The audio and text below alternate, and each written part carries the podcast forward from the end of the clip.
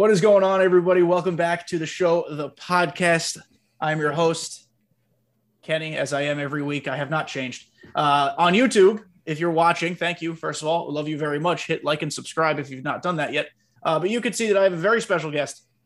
And this very special guest is uh, $15,000 richer than he was before. So we have Kriner here. Kriner recently won uh, the fall circuit. He's the grand champion of the whole, whole, the whole thing, the whole thing. Um, this was what two weekends ago now. At this point, yeah, it was two weekends ago. Pretty sure. So, first of all, thank you so much for coming on. I really appreciate it, and uh, congratulations. That's an amazing accomplishment. Thank you. So, for you guys who don't know, I'm sure people have heard the name Kriner if they take this game even a little bit seriously. I just learned that he's 16 years old. Maybe that's because I live under a rock and I'm an idiot, but this man has 15K at 16 years old just from being good at a baseball game. So I'm just curious when you're playing in that last game, you know what's on the line. I don't, you know, you're good at this game. It's not like you have to mm-hmm. doubt your skills or anything like that, but how sweaty is that controller in your hands? Like, are you like, are you on edge? Or are you very comfortable and confident? It was definitely the most insane game I've ever played by far. I thought I had like sweaty games in 19 and 20, but that was that takes a cake for sure. What no, made it, nothing like it? Was it just because you knew the money was right there, or was it more about like the opponent, the situations, like kind of what was the whole combination? It was pretty much all of that. Playing for 10k, especially in verse Weens, it's yeah. That's probably top third player in the game. Just like everything on the line with so many people watching. That was definitely just knew I had to play my best, and I did pretty much. So we were talking beforehand, and you know, Kreiner didn't really start playing until 17, didn't get competitive until like 18, 19, didn't start streaming until 19. I, am curious, like, at what point did you realize you were good at the game? I know that's a silly question, but like, I didn't truthfully get competitively good until last year when I got a monitor and COVID happened and I had time to take it seriously. I was just a very passive player who like just did it for entertainment, more mm, or less. Pretty- like when did you realize you wanted to enter the competitive spot? Uh, the first season at MLB The Show 19, I finished like 80th. I almost got top 50, but didn't finish the season good. And that was when I knew I was pretty good. And then I just went from there. What are you lifetime this year? Um, this year I think I'm like 50th because I took like a two month break, but the last two years I've been like top three. I just checked today and I'm 994 lifetime. So hey, top thousand. I'll take it. You guys can laugh at me all you want, but I'll take top thousand. Um, I'm so interested in the competitive space because you know a lot of the times I have content creators and guests on the show who are incredibly nice people and you know good at the game but they're not on the competitive side they're good to the point where they can just enjoy playing create their content create very good content and then just move along you know th- they're not out there playing i don't know how many rank games have you played this year uh, even uh, with a two month break you've probably played at least like four or five hundred rank games i think right? it's like 450 or so 450. yeah so like i would shoot myself in the face if i had to play that many rank games and here you are well you probably lost what 30 times, uh, if that? Uh, 100 games, actually. But a lot games, of it, okay. a lot of it was like lag outs in the year and a bad slump. So yeah, I think I had like 50 legit losses yeah, around. The, the, the freeze offs were, were, rough this year. But mm-hmm. kind of what I'm getting at here is it takes a certain mindset to be a competitive, truly competitive gamer, period. Doesn't matter what mm-hmm. game you play. It could be Fortnite, Rocket League, MLB The Show. I know MLB The Show doesn't have a true esports really yet, but as far as the differences between like the uber competitive like you play and then just hopping into ranks like what are what are the differences in your opinion how does it feel different play different the opponents are different like what, what's your take on that um, I just think it depends like what uh, division you're in. Like World Series on Legend is always more sweaty than like an All Star game and BR. Even though BR can get super sweaty, especially early in the year when you're trying to get collections done. So I think ranked is or like World Series and it's definitely separates from like Hall of Fame? I know. I think I know your answer already because you play most of your games on Legends mm-hmm. when you're actually in the full swing of things. Do you think Legend plays the best of the difficulties? You know what I mean? I, like it's yeah, because you have the truer players in that place, I guess. I think yeah, I definitely placed the best. Hall of Fame isn't awful. It, Hall of Fame in 19 is probably the worst I've ever seen it, but it's definitely Hall of Fame is still pretty good, but Legend's definitely the best. And players like me who can make World Series every season and then I stop. I don't play Legend games if I don't have to. Because for me, it's not as enjoyable. Like, mm-hmm. could I go 500 on Legend difficulty? Probably, but I'd also get like three hits a game. And to me, that's that's just not enjoyable for me. There are a lot of people who think Legend this year is harder than it's ever been because of outlier, because of pinpoint, because of PCI changes, you know, whatever. Do you think mm-hmm. Legend is actually harder this year than it yeah, has been before? Definitely. Uh, the first month or so, I struggled a lot. I got used to it, but pretty much everyone struggled. And they say they didn't, they're lying. Everyone was struggling pretty much. What but was the biggest thing to adjust to for you? Um, probably just the pitch speeds. It just felt faster for me, and maybe because I'm on the PS5, I'm not sure, but just it felt different. Like it felt different from 2019. It just felt weird. Do you think that's an outlier problem, or is that like, I, I know the servers? People just think servers sometimes means freeze offs and games dropped, but servers mean a lot for consistent pitch speeds, timing windows, pitches warp from frame to frame sometimes. Like, do you think, think it's it's server based most of it? Yeah, I think like the Xbox, like an Xbox game is laggier than the same console for sure. And I just think they made the game a bit harder this year. Like overall, I just think like PCI was a bit smaller except the outer. Like foul balls were still a thing for sure, maybe worse, but I just feel like it was harder to hit this year for sure. Foul balls are definitely a problem, and mm-hmm. we've I've talked about this extensively by myself, ranting on this podcast, just about like we need to change something about the hitting engine, just hmm. fundamentally. I Do I know the answer to that? I have no idea what the answer is, but I, I was listening to Dimu's stream uh, earlier this afternoon. He had a 26 pitch at bat yesterday that ended in a home run. It was his at bat, so he got the better end of it. But 26 pitches that sh- that should never happen. Yeah, never. That's if it gets to 20, that's insane. But also kudos to the person for hanging in there. I would at, at, like three and two, if it's 15 pitches, I'm just walking them on purpose and moving on to the next one. Yeah, I would have gotten very mad, very mad. Yeah. Um, so do you think then? You know, I think we can agree the hitting needs work and maybe a total revamp. I don't know if that's what they're doing for 22. They haven't told us anything yet, so I have no mm-hmm. idea. Um, but as far as like competitive play within the game, rank seasons, I don't think is the competitive mode. I mean, by Definitely default, not. it kind of is, but it shouldn't be. I. You know, it, what What do you want to see out of a competitive mode within the game? Uh, I think we should have like a weekend league style. I don't think it should be every weekend, but I would do like every two weeks. You play a certain amount of games, and the top like 100 get rewards, top 25, number one like top 10, like a reward style like weekend league, but not every Thursday through Sunday. Yeah, because uh, the the problem with ranked, or the problem with I shouldn't say the problem with ranked, the problem with competitive as this game has organized it, you can't have a player card be the reward in a competitive scene, especially when X number of wins now gives you that card because yeah, it incentivizes quits, incentivizes quits, incentivizes, you know, fluky bullshit. It's it's not a true comp- a true competitive form would be players just playing to be competitive. Mm-hmm. Is really all it would be. Um, like I take for example this Mike Trout rank season.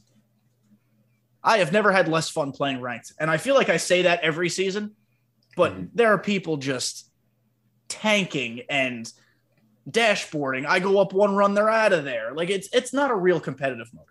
I think that's a big problem. I don't think like tanking should be like promoted in the game by any means or like quitting after like one run.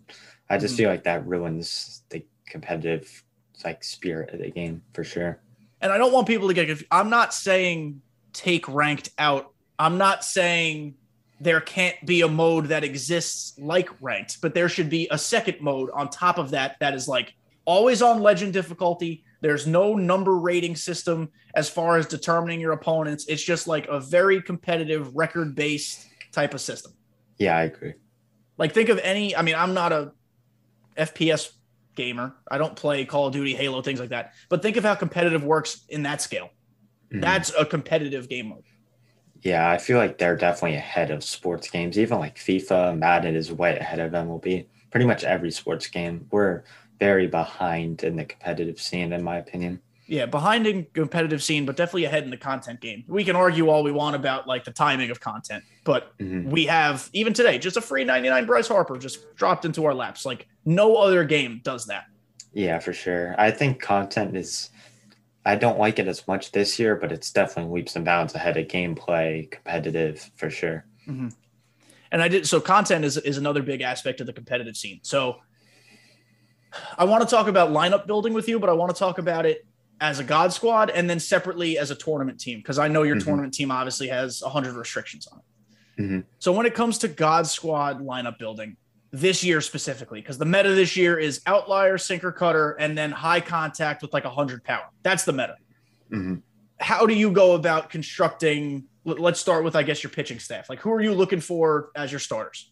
I look for outlier and sinker cutter, which is not how I want it to be, but it's what I have to do to have the best like competitive uh, advantage. Like Degrom and a bunch of sinker sinker cutters is my rotation. So it would be like maybe like Felix Arrieta. I'm sure you have Verlander mixed in there, maybe.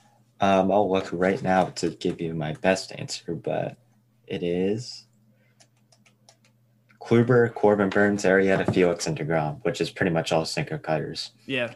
That's so I have a perhaps very unpopular opinion that I don't think Kluber this year is as good as he was last year. That's also because I don't play on Legend a ton. He's probably much better on Legend. Mm, he also carried me with the tournament two weeks ago. So, yeah, fan favorite of yours. But um, compared to 19, or was it 20? It was 20. He yeah. definitely not as good. Mm-hmm. And then when it comes to bullpen, again, same thing. We're looking for outlier, sinker, cutter, and maybe some funky deliveries and stuff like that. Yeah, pretty much, pretty much. So, which I don't want it to be like that, but except Gagne doesn't have either. I don't think, but I still mm-hmm. really like him. Do you really? I actually, I feel like I can pick his pitches up very well when I'm hitting, so I don't even use him because I'm assuming other people can read him well too. I've liked him since 19. He's been always one of my best for sure. That's very interesting. Um, so even though there is so much content, do you think that the fact that the meta is so pronounced this year limits how really creative you can actually be? Yeah, it's always been like that in my opinion, but definitely this year it's like there's a 90% of the cards they release are uh, invaluable to me for sure. Oh, especially like I'm trying to get I mean any I can't say any event reward because Trea Turner is like Jesus Christ reincarnate, but mm-hmm. you know, Cal Ripken, milestone Cal Ripken was the literal, literal most worthless card they've ever created and dropped in December, November, December, whenever, like idiotic. Yeah, the card's awful. Yeah, they sure. get they create this new milestone series where you can give everybody juiced attributes, and they pick the worst attribute to boost for Cal Ripken. The durability means a ton. Um, now, when it comes to lineup building, lineup you could probably get a little more creative because it's a lot more swing comfortability, things like that. So, what are you looking for? Are you prioritizing the highest contact or, or the best swing? Uh, the biggest thing I look for is left right, left right. I think having the balance is definitely the most important. And I always look for swing. I'll use a guy with slightly worse stats if they have a better swing for sure. So, who's who's a couple examples of that that you've had success with this year? Uh, Babe Ruth. Well, that's obvious, but but Mickey Mantle, but Jackie Robinson is probably the card I use the most that like not everyone uses. I just think his swing this year is very good. Yeah, that's why I'm not competitive because I don't like Jackie Robinson. I don't like his swing. I, have never liked his swing really ever. Maybe mm-hmm. feels a little better this year. I don't think you're wrong about that. It's always for, been for some reason it's awful. funny. Yeah, it's always been awful except this year. I love it. So, so I, we don't need to actually go down like your one through nine, but at this point in the year, there's a million outfielders. So I'm just curious, at least who you who you put in your outfield right now, assuming you have every card in the game. Like who who's your outfield? Right now, I have Griffey, Mantle, and Trout, and I don't plan on. I might put Turner there too, but we'll have to see where I'm going to put him in my lineup. Probably 2nd mm-hmm. So uh, let's do this. I just came up with this in my head on the fly. Didn't plan on doing this. I'm going to tell you what my team looks like, mm. and you give me a grade. How would how would this fare if I were a legend goon? Okay. So in left field, I have Trout, the obviously new one. Uh, center field, Griffey. Right field, I play Soto. Mm-hmm. Thank God he can field, because otherwise mm-hmm. I would not have him in right field. Um, I still use Chipper at third, which I'm sure is a very unpopular opinion with some people because the card's so damn old, but his swing is one of the best. I still use them too. So oh, perfect. See, you guys can't yell at me anymore. Um, shortstop, I have Tatis. I see people complain about his swing, and I am not one of them. I think it's awful. So I really, get, so you yeah, like his swing better last year? I didn't like it last year either. I just can't hit with Tatis. It pains me. But so who do you run at short? I use cap. My cap. Okay. Have um, the whole year. Interesting. I have uh, I have Trea at second. He is just an absolute. It, it's almost offensive how good his card is. Yeah, his swing is unbelievable. I'm hit I, now. Granted, not going to take a ton of credit for this because it's all in the All Star event. But 75 at bats, we're hitting 520 with nine home runs. That's he's still impressive. He's insane. Mm-hmm. Yeah. Um, first base, I play Babe Ruth because I think Lou Gehrig's swing is atrocious. Oh, I love Lou Gehrig's swing. I can't get it down, man. I feel like before he swings, there's like a little hitch type deal with his with his wrists, and I just can't time it. Mm-hmm. Um, I have Jimmie Foxx behind the plate. I've really started to come around with him. I know his fielding is bad, but I feel like people don't steal bases anymore. So, yeah, I love Jimmie. That's who I used to. Yeah. Um, and so on the bench, this is another great question, just blanket statement. How do you put your bench together? What I've uh, always done two lefties, two righties, one switch hitter, and one or two guys have some speed if I need it. Uh, I usually do two lefties, two righties, and try to have speed integrated into one. And I always have catcher on the bench if I want a pinch run because okay. there's not a lot of fast catchers. So yeah, so I have Salvador Perez on my bench more so as a lefty killer I just uh, have him as a catcher, like a backup. That's what I use him for. Normally, I would do that too, but like Jimmie Foxx at P4, he's got 69 speed. So mm-hmm. I don't foresee many situations I'll have to pinch run for him. If it was like a dire emergency, then I would. Mm-hmm. Um, I think I just do it as like I'm so used to doing that. Like even though his speed is like 70 overall, parallel five, yeah. but I'm just so used to doing it. Mm-hmm. And then uh, rotation wise, I go Degrom because, like you said, you kind of just like you have to have him. Mm-hmm. Uh, Felix, Corbin Burnes, Then I still love Verlander. He's one of my best, and I have had like a revolving door in the fifth starter spot all year. So I'm actually I'm back to going with Al Leiter again because the lineups Felix. are starting to have more lefties in them now. They weren't for months, mm-hmm. and now that they have lefties in them again, I like having that lefty starter. Yeah, I use uh, Kluber, Corbin, Arrieta, Felix, and Degrom right now, and I think that Felix is very underrated. Very oh, Felix, underrated. I'm so happy they made Felix good. Yeah, he's in the past he has not been good. Yeah, he hasn't been. Yeah, um, and the bullpen in the bullpen, most of their pitchers are going to be the same as everybody else. I would say most people have at least four to five of the same pitchers, and then it's just feel at that point, whichever mm-hmm. ones you're comfortable with. Um, I think one of the underrated pitchers this year is Garrett Richards. I don't see him used enough. Yeah, I've never used that card, so I love him, man. I mean, he's got 53 stamina, and out of the bullpen, that's that's good. Yeah, um, for sure. that's a long guy.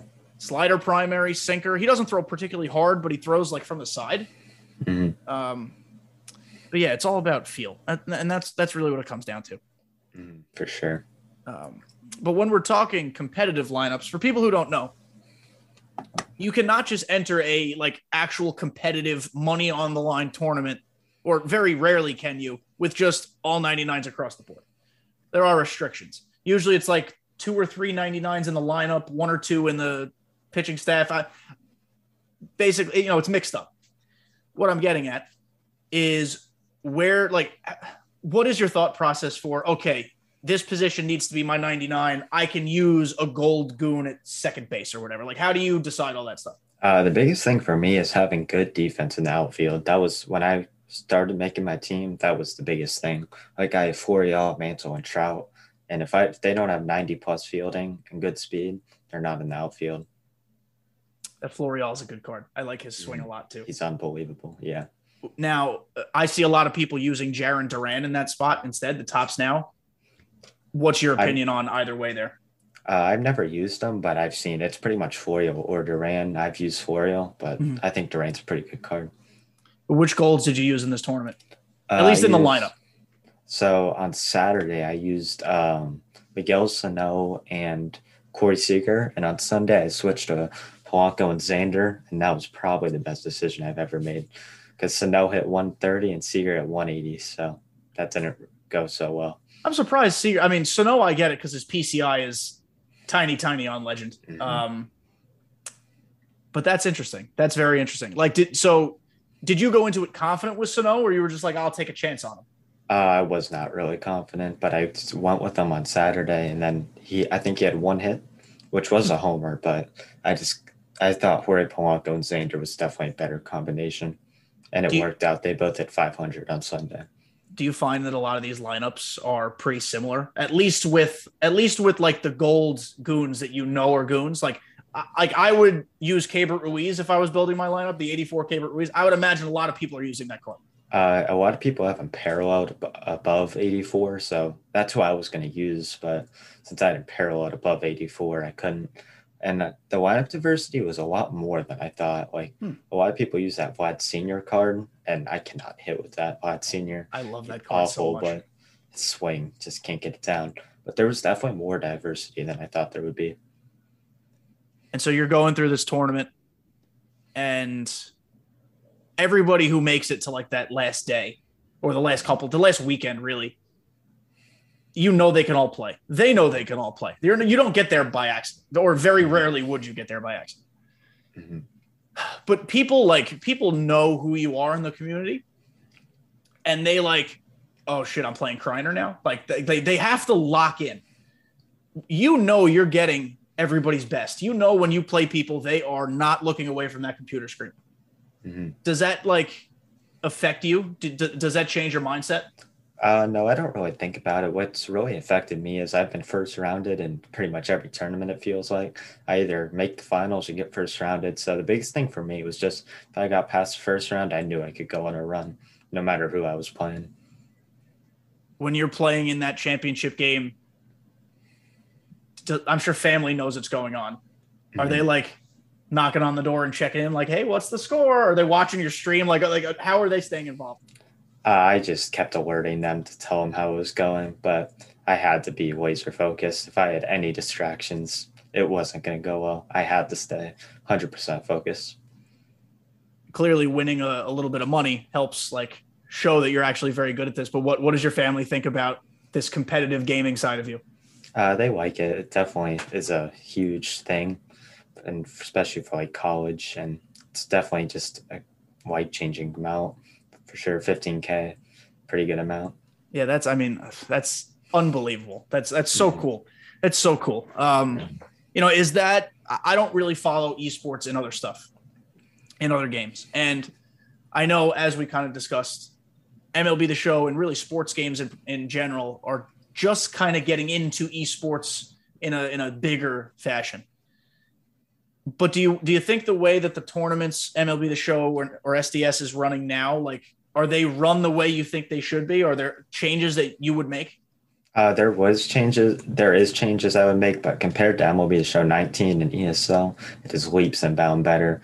But the biggest change I would make is for the qualifiers. Uh, I would I want to play back to back, like right when your game finishes. You don't have to wait. Six three inning games shouldn't take seven hours on a Saturday, in my opinion. Yeah, I know there's a lot of wait time. I know people complain about that. And I've heard countless terrible things about ESL. So I'm glad at least we've moved on from that. Yeah, that was awful. Oh, just horrible. Um, I mean, how do you, th- is there a way to not make people wait that long between games? Like, I don't know how they would structure something like that. Uh, Madden does it. So I think it's definitely possible. Like, just you report your score, you play six games, no matter how fast or slow it goes because we're pretty much waiting for two games in 40 minutes. It goes like the 13th inning, no one has a hit. That guy is just, I don't understand why we have to wait. It doesn't make sense to me. But, mm-hmm. and, you know, looking back on the tournament itself, I don't know if you really need to change anything. Obviously, you won, but like, would you have done something differently? Um, there was a couple of things like just managing bullpen. Like in the game three, I choked an eight nothing lead, and every if I would have lost, I would have looked at every bullpen move I made, every like pitch I made, and see what I could have did better. But at the end of the day, like I, it was just heat of the moment. Like I just went with what I thought was best. Yeah, Matt, bullpen decisions are tough. Much mm. less serious than your bullpen management, but I I, uh, I played playful the other day in ranked. Never matched up against him before. And I was up it was seven to two. I was winning. I was blown the fuck away. I was winning seven two in the bottom of the ninth, and I lost the game because he decided to lock in. I apparently went to the wrong bullpen piece, and it was it was all hell from there. Yeah, just one decision, especially with the three batter minimum rule. Like if you walk the first two batters, it's just not good because you can't just switch them out to one batter anymore. Yeah, and I so I think I took my starter out after five innings because I was like, all right, this game's serious. There's a very good player. If I can get a pinch hitter in and score some extra runs, I'm going to do it. So I was hmm. using my bullpen for like four or five innings. And so by the time I got to the bottom of the ninth, I didn't necessarily have my A guys left. I was at like hmm. my B guys. And so I ended up bringing in Billy Wagner. That was not the right decision. And yeah, uh, Bill, not Billy's not in my bullpen anymore. yeah, he's not that good in the game, unfortunately. Yeah.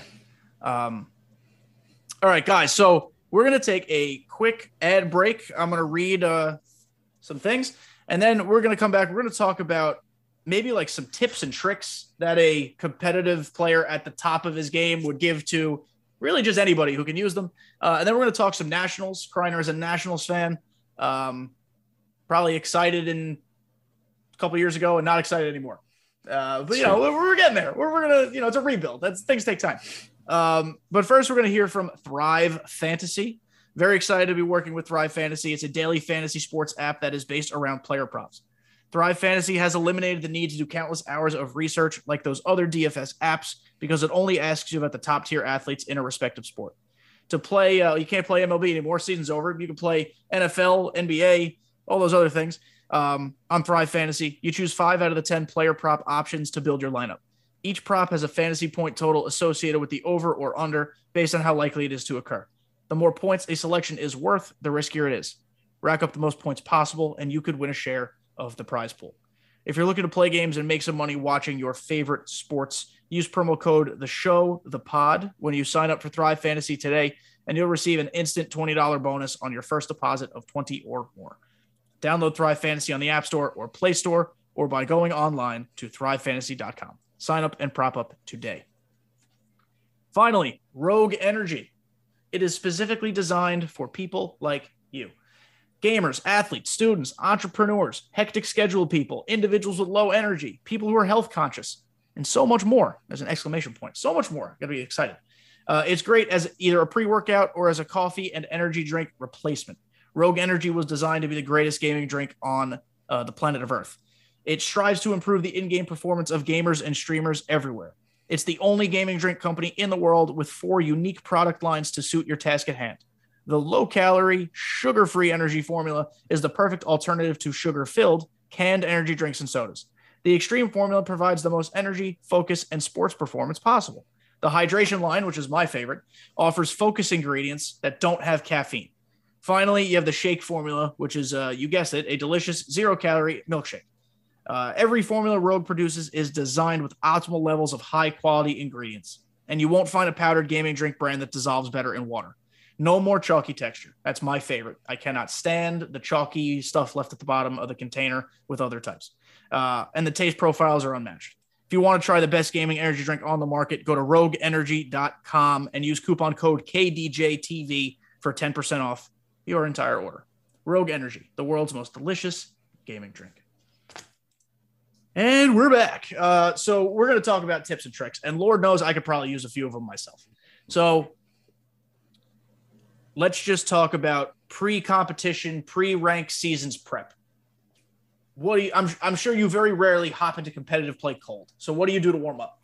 Um, I guess I, I am rare. I don't usually warm up. I do for like the tournament tomorrow, but for ranked, I usually just hop in cold, which isn't the smartest decision, but I just always done that and it's worked. So I don't see why not. So let's take the tournament, for instance. What would you do to warm up for a tournament when there's money on the line? It's like you want to be on your game. Hmm, I've just played online legend friendlies, like same format. I think custom BP throws me off because the offline pitch speeds and the online pitch speeds are definitely different, or just something. yeah, just something throws me off a lot with it even if like you jack the sliders up, it's still still not good. Yeah, I just can't do it. I would rather go in cold than play offline custom BP. Interesting. Interesting. So obviously when you're playing a friendly, you're playing against somebody who's pitching to get you out, but you know, are there specific types of pitches or locations that you would prefer to warm up against to get yourself ready uh, to go? No, I just try to go like the most like realistic, like what it would look like, just good at bats, no matter how I'm getting pitched. I don't really care about that. I care about who I'm facing. Like if I know they're throwing Felix, I want to see Felix so I can see like the wind up and get the timing down. But no, I don't really care about that. Mm-hmm. And what we're talking about, like, let's talk pitching first. So pitching strategy for you. We know what the meta is. Jam people inside with sinkers. Sinkers below the zone will get you ground balls every single time tunnel pitches, but like, what is your pitching strategy? Where are you attacking hitters most? Uh, I try to get the corners and just stay off balance. Like, try not to get predictable, which I know I do, but I just try to whatever I can to like keep them like, oh, why would he throw that there? Like, just keep them off balance and not like get predictable. Is the biggest thing. they're very large, like fundamental debates. You usually see them in like the Facebook groups or on Reddit. Like, oh, I can't stand the guy I just played. He didn't throw me a single strike and he beat me eight nothing. Well, don't swing at them, sir. But I mean, mm-hmm. are you throwing a lot of pitches in the zone? Are you mostly trying to get people to chase? Are you nibbling? Like, how do you actually do mm. that? My goal is to try to throw as many strikes as possible, but I find myself nibbling a lot and get behind in counts, which I need to improve on.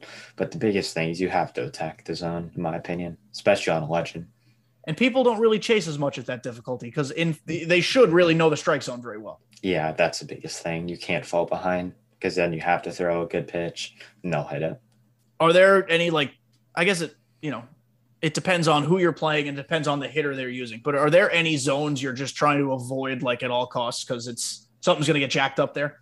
Uh, inside cutters. That I cannot throw an inside cutter without it going 450. Are you talking inside still a strike or like inside inside? Uh, as a strike and same batter like lefty lefty righty righty just will, will never work. Ever. Really?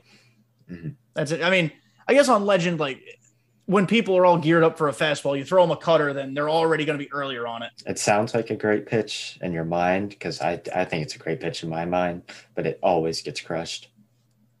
Are there pitches? So, like on lower difficulties, All Star and Hall of Fame, eh, not so much Hall of Fame, but you can you can throw that outside cutter that just comes in and touches the corner. Yeah, on Legend that gets destroyed. I still throw it a lot. It's still one of the better. I feel like every pitch, if you're playing a good player, every pitch gets destroyed. So you have to just mix it up and see what he's kind of struggling with and come back to it in different like areas, not always with two strikes. Start him off or something. Yeah, man, that's that's the one thing I know that would be tough for me. Like, I'm. What are you letting up? Seven, eight runs a game in a true competitive tournament like that against yeah. Boons who just hit Pretty much, yeah. yeah, that would five. be so demoralizing for me. I don't think I'd be able to mentally come back from a big inning like that. Mm-hmm. Yeah, I just I'm used to it by now. Like I know I have to first one to fifteen wins pretty much. If I can get fifteen, um, I feel good. That is, and that's what you have to do. I could count on one hand the amount of times I scored fifteen on Hall of Fame this year, let alone on Legend. Yeah, that's what you have to do to win these type of games, though. Not tomorrow with three inning games. I think five is good enough, but we'll have to see. And when you're talking about lineup construction, I know you already mentioned you like that lefty righty. I'm sure mm-hmm. you don't mind a couple switch hitters in there as well, so you have the platoon advantage. Um, but how do you balance being like aggressive first, second pitch swinging, or really trying to work counts? Uh, it depends how I'm getting pitched. If he's attacking, I'm gonna attack. If he's really nibbling, I'm pretty patient. It just depends how I'm getting pitched, and I make the adjustments from there. And do you go up to the plate like, okay, I'm sitting sinker away, I'm not swinging till I get a sinker away, or are you just a very reactionary hitter where you just jump at stuff? Uh, usually reactionary, but it depends again, like how they're pitching me. If they're always starting with an outside sinker, I'm sitting outside sinker. But if they're mixing it up, I'm just reacting. Because I find myself more so. So my timing has gotten a lot better this year. Mm-hmm. My PCI is still not always great. I have a problem gliding to the ball. I still jam a little too often. So I find myself when I'm going right or I'm really locked in trying to be competitive, like I literally will not swing unless the pitch is here. I'm sitting my PCI here. I'm not moving it, and I really hope he gives me something there. Do you think that's like? I don't, I don't know. Is there a better method in your opinion? Is it sitting I, and camping, or is it just reacting? Just reacting. I think starting your PCI up just a tad and just seeing is the best way. And I know this is a strategy. I don't know how many people do it anymore, but the first three innings, you take the two strikes, especially in a rank game. That did wonders for me in 19. I got away from it a bit, but I was just swinging at everything, everything. So if anyone's struggling, do that. And is that just to get the pitch count up, or maybe you buy a couple free bases out of it? Like, what's what's the strategy there? Uh, it's a little of both, and they're going to start really pounding the zone in the later innings. And if you're aggressive in the later innings, you'll get some great pitches to hit. That is very interesting, and like it makes a ton of sense. Like you don't have to be a rocket science scientist to realize that makes sense. But I, I, don't know. I feel like I step into the box all horned up to swing. I'm like, oh, I'm ready. I'm gonna hit something far, and then I weakly pop out the shortstop. Yeah, I definitely do that too. But that's definitely the best strategy I give. Really? I you know what? I might I know there's nothing to play for in ranked seasons really anymore, but whenever the mm. next one starts, I might try that. Mm-hmm. Um and so we talked about foul balls. When it's two strikes in these competitive games, I'm talking like money on the line competitive. Do you go to contact swing just to fight some pitches off, or are you always normal swinging? I'm always normal swinging. I've never contact swinging in an online game except with the pitcher. I always contact swing. Oh, really? Always with the pitcher, mm-hmm. just to make that Especially. PCI a little more palatable. And with the how many blue pits there are, you never know. You can get a little blooper over the first baseman or third baseman. Is there ever such a situation for you on legend difficulty specifically to power swing? Never. I've never done it. You, battle royale maybe sometimes? Uh no, never power swing. Really? The only okay. time I ever do it is offline moments. Oh yeah, I I basically exclusively power swing in offline yeah. moments. I don't care if it's Ozzie Smith or Giancarlo Stanton. Mm-hmm. Um, you know, I think power swinging competitively in competitive play rather is tough this year because check swings are just an absolute disaster. And if you power swing, you will not get a check swing. Mm-hmm. I think it should be like that, to be honest, though. Oh, it should be 100%. But I'm mm-hmm. like, even like normal swinging, you're never going to get a check swing call. So that's just, you know, mm, it all depends. Depends if you're going to get the luck that game or not. Yeah, the, you know, the big thing in the offseason or between game cycles is like, don't worry, guys, we fixed check swinging. It's better than ever before. It's, I think it's worse. They fixed hitting for four years too, apparently. So, yeah, that's a good point. Um, the one thing I think they did fix, or at least get very, very close to fixing, is pitching. Mm-hmm. Pinpoint is a big improvement. For sure. Fewer pitches hang than before. Occasionally, they still do. Stamina is just a, just stupid broken. Mm-hmm. I agree. Um, you know, so you're probably facing guys for 140 pitches sometimes in, in legend games a lot of guys usually go to the pen early, so it's not as big of a deal. It's more of a big deal, bigger deal with the relievers. I've seen Chapman go 35 pitches, still throwing 100 too. That's crazy. I um I was watching Chev this morning, and he was playing a rank game. He had Kluber, and I think I forgot the exact number. I think he finished with 123 pitches, which is not for Kluber. That's really not unreasonable. It's pretty normal, but he still had more than half energy. Yeah, that should never be a thing. When you get past 100 pitches is when you should start being in the yellow. Yeah, so my great idea to fix this, which is not a great idea because it seems very logical, is just make your pitch stamina bar based off 125 pitches. And every pitch you throw is one tick off the energy bar. I agree. With, I could see that for sure. I mean, I if you're talking like trying to make it reality, some pitches are more stressful than others you know, if there's a runner on scoring position, if you're getting your shit kicked in, like every pitch is technically it means something different. But we the can't thing, have these stamina problems. It's crazy. The only thing for relievers is I wouldn't do that, especially like Chapman has like 25 stamina. So I think that might have to be slightly tweaked. But uh, for starters, I would agree and it's it's funny that stamina works completely opposite ways depending depending on the game mode. So like you'll bring a guy out of the bullpen in battle royale, he'll throw one pitch, he's got red energy, and it's like, take me the hell out, I'm tired, I can't feel my arm. I'm like, what? The, what do you mean? I just warmed you up for a full inning. Like, what are you? What are you talking about? How about the innings in the game? Like nine and three, they start with different energy. I'm pretty sure so stupid. Just fix it, guys. SDS, Ramone, I know you're listening. Just fix the damn game, please. Like, it can't be this hard. It takes no, no, like in crazy science to figure this out. Mhm. I think that a lot of the bigger issues aren't even like huge issues. If they could just fix a couple things, gameplay would be a hundred times better. Like, yeah, there's some definite definite flaws in hitting, but just a couple things like foul balls, it would make the game ten times better. If they just, if they fixed nothing, if they left the game, the content entirely as is, and had dedicated, consistent, always working servers, so many fewer people would complain. Hmm I think servers are also part of the issue why hitting is so bad. I think Foul balls too, you think? Like could be Mhm. part of that? I actually don't think the foundational hitting engine is awful. It's just like some of the tweaks to it, like foul balls, awful. They should remove the outer PCI. I don't think that needs to be a thing. It just creates more foul balls. Yeah, I, one of my I, I was told by a listener of the podcast um, that this idea was fucking stupid, but I'm going to pitch it to you now.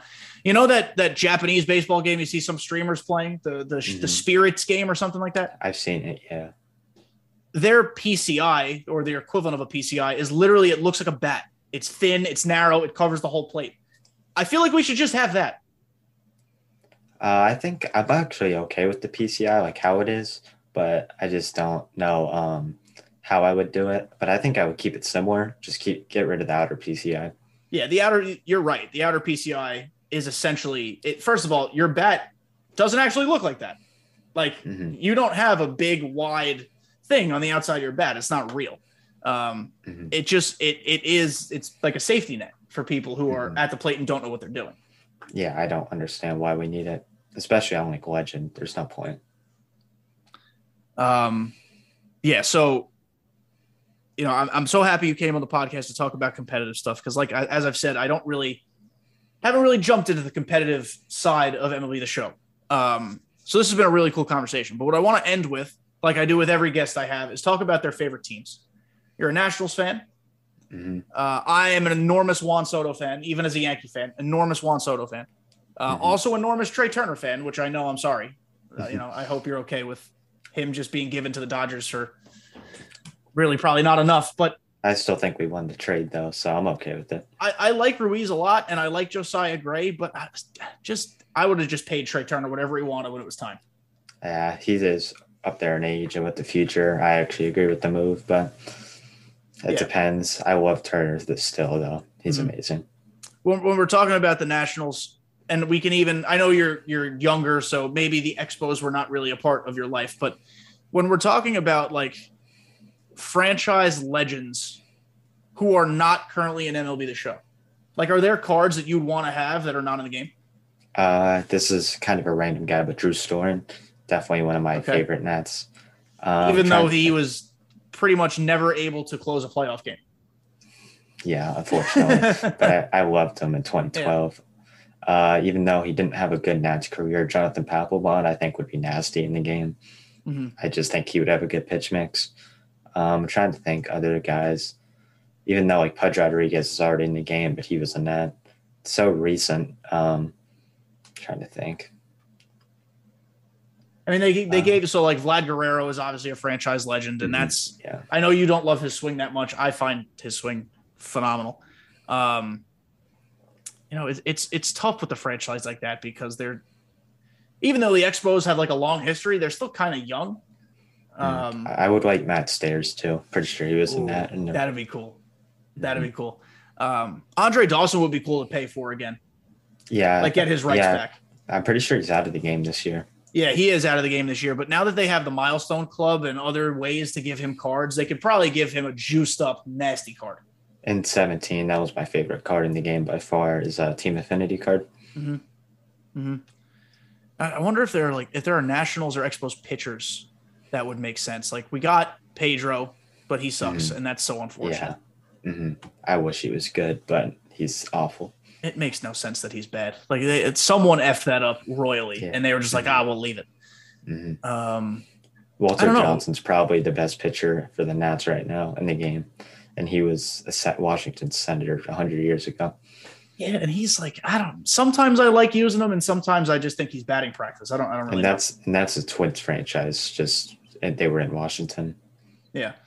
Um, who are some? I don't even know who the legendary pitchers are from those franchises. Uh, Burnett was an Expo at one point, wasn't he? No, No, I don't think he was. no, I made that Um, up. I would like to see a prime Jordan Zimmermann when he used to be very good. Yeah, that would be cool. Like they could probably give him a no hitter card. hmm Stephen Strasburg, a good Stephen Strasburg would be nice. Mhm. Good Scherzer. Scherzer's never good at the game, which sucks, but Yeah, I I have difficulties reading Scherzer's delivery, mhm. but his pitches themselves are not hard to hit, and his attributes for pitching are just okay. They're not phenomenal. Mhm. he has no break when he has some of the nastiest pitches in baseball. You Yeah, know, his things are just so flat. I would hope so. Like we talked about how they finally made Felix good this year. They finally made Verlander good this year. There's got to be a way to get a good Strasburg, good Scherzer, things like that. Yeah, they need to make like the legendary like Pedro Martinez is unusable. If you're just going off IRL, he needs to be amazing. Yeah, and it didn't help either. I, mean, I guess this is a matter of perspective, but when I'm facing Pedro, you can read everything so easily out of his hand. Yeah, he's so easy to hit. Yeah, and then you you know factor in the fact that his PCI is enormous when you face him. It just Yeah. it's not fair. hmm Um, I think Randy Johnson was an expo, wasn't he? Uh, I don't think he was. Am He I was, st- am uh, I an idiot? I feel like he was a Mariner, Diamondback, Marlin, and Giant. Pretty sure. Randy. I'm Wait. looking it up. It's not because I don't believe you, but I want to make sure I'm not stupid. Um, no, he was. He was an expo. All right, so this barely counts. You were not alive. He was an expo um, in 1988. That was actually his first year in the bigs. Oh, I had no And idea. then- I would. The first half of '89. I would take a Randy Johnson though. He would be amazing. I think. Yeah, I mean, sidearm to three quarter delivery is already glitchy. hmm He's going to have the nastiest slider you've seen, obviously outlier. And He then would be like a Chapman starter with 102. oh, actually, now I don't know if I want him then, because I'd have to face him a lot, hmm and I don't want that. I don't want that at all. Um, yeah, I'm trying to think. Like so, like Jose Vidro is a name that keeps coming to my head, Yeah, that would be like an MLB The Show legend. They would add like some like, random like just a cheap one. Yeah, hmm or like Brad Wilkerson. hmm He was an expo for a little while. Um, I don't know. I think it's cool that even though the Nationals are kind of not great right now, that thank God we have Soto. I hope they extend him forever. That needs to happen. He needs to never leave that place, and I hope he continues to get better on defense so I can keep having good Juan Soto cards to use in this game. He was a great defender this year, and it just flew under the radar. hmm I'm glad, but I'm I'm glad the game and the developers realized like, oh, his defense actually was worthy because like they boost stats with finest cards. That's not a surprise to anybody. I don't think they boosted defense. I think his defense was fairly assessed. hmm It was. Yeah. He's definitely a go- even a diamond defender this year. He definitely should be. Yeah, even if his arm is just like okay, like it, he Mhm. got to the balls he had to get to and he made the plays he had to make. I think part of the reason is he's not a left fielder, and that's where he played his first two years. He's true right fielder, and that was part of the problem. Who was there blocking him in right field? Was there a reason he was in left? Ad, uh, Adam Eaton and Bryce Harper in 18, Adam Eaton in 19. Harper makes a ton of sense to move. To, we should not be blocking an organizational cornerstone for Adam fucking Eaton, but that's I a separate argument to be had at a later date. hmm Yeah, Adam Eaton, who is oh god, maybe one of the most inconsistently bad players that's ever been in Major League Baseball. I agree. He hit 280 every year. Other than that, he, he had 280 with 120 singles every year, and that was it. mhm. It's a big part of the Nats winning, though. So I'm thankful for him. but- Oh, Absolutely, yeah. Um, all right, I think, I think that's it. We covered a lot. We talked a lot of competitive. Um, before I let you go, you know, people like we said, they know you in the community as this great competitive player. I don't know if a lot of people have even heard your voice. I know you stream, but some people don't really like interact in your streams. Like, like this might be new for some people to to see your face and, and hear you. So where can they find you? What should they expect to see if they're in your streams, things like that? Uh, you can find me on Twitch. I'm going to start streaming a lot more now, especially uh, with the exposure I've got from winning it. So just shoot me a follow there, and I would appreciate that. Especially with making a new channel, it's been harder to grow it, but So what, what's the name of the new channel so everyone knows? uh, Kriner underscore underscore. Kriner underscore underscore. I will, guys, uh, if you're on YouTube, I will link everything that I can find of Kriner's below. Um, if you're listening to this podcast on Apple or Spotify, and this is not just good cross promotion, even though it is, just come by the YouTube channel, even if it's just to get the links to follow. Uh, you know, you want to watch the video, great. You don't want to, I'll be okay. But just make sure you're clicking the links, following them everywhere Twitter, Twitch. Uh, do you YouTube content? Uh, I'm gonna try to start in 22, but not right now. I don't. All right, so be on the lookout for YouTube content. It's coming. Uh, Kriner is one of the greats. He's locked in, and uh, I think he's only going to continue to get bigger. So, thank you so much for coming on the show. I really appreciate it. I appreciate you having me. Cool. All right, guys. So, thank you so much for listening. Uh, next, so the next couple weeks with the holidays, I'm going to be traveling home and trying to figure out episodes. So I will not leave you guys high and dry. I, they might be more like evergreen episodes that are not current on content. Not that there's much content anymore anyway. Um, but just look out on Twitter, KDJTV611 for updates on that front. Uh, but otherwise, if if I forget, have the happiest of holidays. If you celebrate Christmas, Merry Christmas, Happy New Year, and uh, talk to you guys next time.